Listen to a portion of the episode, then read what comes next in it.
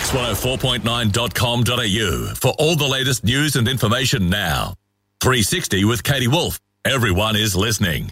Mix 104.9, 100% NT. As you heard just a little while ago when catching up with Alex Bruce, the CEO of Hospitality here in the Northern Territory, we know that over the weekend there was quite a big announcement uh, allowing foreign students to work unlimited hours here in the Territory now. And I think it's across the board around Australia. We know that the Immigration Minister, Alex Hawke, made that announcement saying that temporary visa holders could now receive an exemption for tourism and hospitality roles. Now, joining us on the line uh, to talk about how this will hopefully have a positive impact for the tourism industry.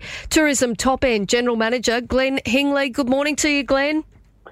Katie, good morning and good morning, listeners. Glenn, this is something that has been on the agenda really for quite some time. Uh, we spoke to you mm. a few weeks ago, uh, yourself and also uh, Daniel Rochford in Central Australia, about the concerns around not being able to fill some of these jobs in the tourism sector. Is this change going to go far enough, do you think? Uh, it's a step in the right direction, Katie. Absolutely. Uh, it's uh, we we know that we've got uh, a few thousand students here in the territory who um, would, if given the opportunity, because we've done quite a bit of meetings and discussions, because we didn't want this to be a waste of time to have all this process happen, only for them to turn around and say no. And and so many of them were desperate to be able to fund their stays, their education, because so many of them are from countries that have been ravaged by the pandemic, and their families haven't been able to help fund them. You know, um, for those who don't know, foreign students are paying uh, upwards of uh, thirty thousand dollars a year to study here in the Northern Territory, and so that's they've got no income, and especially if mum and dad um, aren't able to keep funding that. And of course, there's since you know, a year ago, there's been no financial support other than soup kitchens by many wonderful volunteers in our community. So for them to be able to work and not interfere with their studies, let's mm. be clear, they're here to study, they're here to be educated, and that's why they're here, but uh, they need to live. They need to be able to survive, and, and 20 hours a week uh, often wasn't able to give them enough that it needed to pay the rent um, and to be able to pay some food and contribute back to society. And Katie, could I could I also make one one point really clear? Yeah, our, sure. first priority every time every time here is for locals locals. Um, and, and and the challenge and why we've we've uh, have uh, been advocating collectively uh, with Hospitality NT, Tourism Central Australia, Tourism Top End, uh, together with uh, Darwin Major Business Group, even um, is that we we just aren't getting the applications locally to be able to fill the jobs. Um, and one of the great things that JobKeeper did initially was tether people, even though the businesses didn't mm. have work, they didn't have to let them go because they had JobKeeper. They could keep them. however, we, we, we lost JobKeeper, and with that, we did lose a lot of people from positions. Equally, there were still a lot of businesses in tourism and hospitality that weren't able to keep uh, their staff that they normally would have uh, employed in April, May in any normal year yeah. because they weren't on the books in March.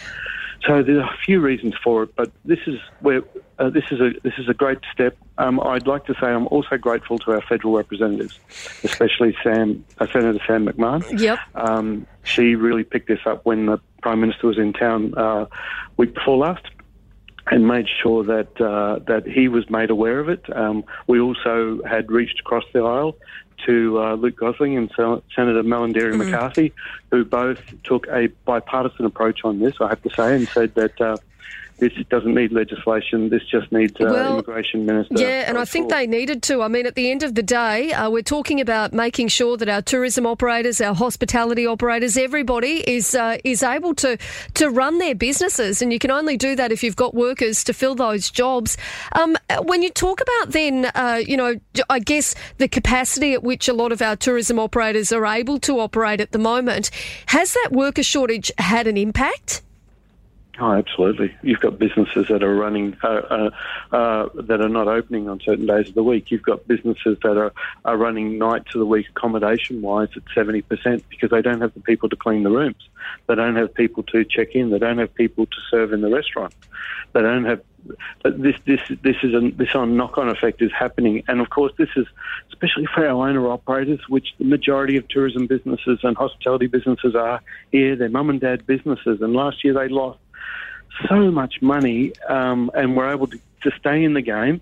Um, and but there was a reason for it. It was clear. They could see why there's no customers here, and there was there was lockdowns, and then we were in hotspots. Now the customers are coming through, mm. and it's almost like that the, the, they can see the the business flowing past them in a stream, but they don't have a net to catch it.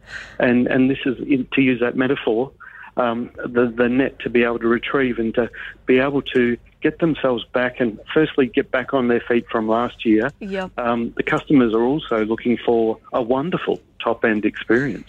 And this is that sliding door moment where in 2019, 5.8 million Australians yep. went overseas on a holiday. They can't go over a holiday this year. A lot of them have chosen the territory and the top end. This is our moment to shine. And if we've got customers waiting 30 minutes for a beer, or, or a coffee or not able to check in because your room's not made, mm. we're, we're, we're not going to be able to deliver that which we we, we that, so yeah. desperately want to. Well, and that's the worry, isn't it? Because, you know, you want to make sure that you're delivering a product and that people are receiving a product that is up to standard, particularly if they're travelling from other parts of Australia and this is the first time they've come to the Territory. It's our real opportunity, like you said, our real time to shine. Um, Glenn, I know mm. that I've heard, and I'm sure that, that you probably have as well, uh, you know, some people saying that, uh, that in some cases that service sort of hasn't been up to the standard that they'd hoped for. Uh, and, I, and I really, I really like the line that Alex Bruce from Hospitality NT has been promoting heavily, and I absolutely support it as a Territorian. Firstly, um, we're in recovery. Everybody, we all know it. We're still all in this together. And when we do see a tourist uh, standing there waiting for that drink or or that meal or, or waiting to check in, as as a local, take the time to say good day to them. Reach out. Um, you know, how's the rest of your week been here? What, what are you planning on doing next week? Um, uh, give them that hospitality mm-hmm. spirit, service. That's why they came here, not just for, for so many of our great cultural and um, and and natural assets, yep. uh, but also just to meet locals, yeah. and, and and that'll be a big part of it, and also offset those points. You know, we I know um, talking to a lot of members, they've got members, uh, businesses, uh, customers who are customers who are initially quite taken back by, but as soon as that's explained to them, they mm. get it. They understand, and and and uh, just giving them to a chat to say, well, let's let's do this on territory time and enjoy each other while we're waiting. Um, I think it's important, and and again, this is that opportunity for us to turn our tourism industry. We know that we had over 2 million visitors in 2019, and that employed one in eight Territorians against the national average of one in 14 that brought $2.4 billion to our economy. This is money from outside the territory in. This is now our opportunity if we can get it right. And that's where we're looking for, for, for the people to fill these spots in our workforce because we know that instead of being that once in a decade destination, the seven seasons of the top end gives people so many reasons to come back. And we have that opportunity to be a Cairns or a Whitsundays yep in terms of a southern thinker, it's like, what are you doing for your next holiday? Mm. I'm going back to Darwin. I'm going back to the top end. Glenn, I haven't seen Kakadu yet. Yeah, well, that's the thing. Glenn, we are uh, fast running out of time, but I do want to just ask you uh, how things are going in Kakadu. I know that, you know, that last week there was some real concerns about some of those uh, those different areas being closed, and uh, and well, that uh, traditional owners not being overly uh, overly happy at this point. How are things going? Is there a bit of an update? I, I, was out there last week, and and I, and, I, and there is there is some. Uh, there's that which is happening above Parks Australia, which is uh, in, it looks like it's headed towards the, the High Court, which is to be uh, the precedent that the, the federal government's looking to, to take in, in relation to Gunlom Falls. Um, and, and, and it's, precedent, it's, a, it's about a precedent on jurisdiction.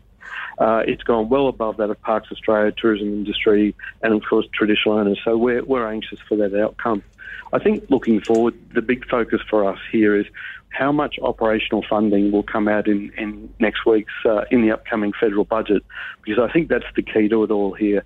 Uh, whether that's uh, uh invasive weeds, feral animals, uh, more facilities for locals within Kakadu, more visitor facilities, being able to maintain those facilities. That's the key to it. It's all well and good to announce new things that that are, still well many years off.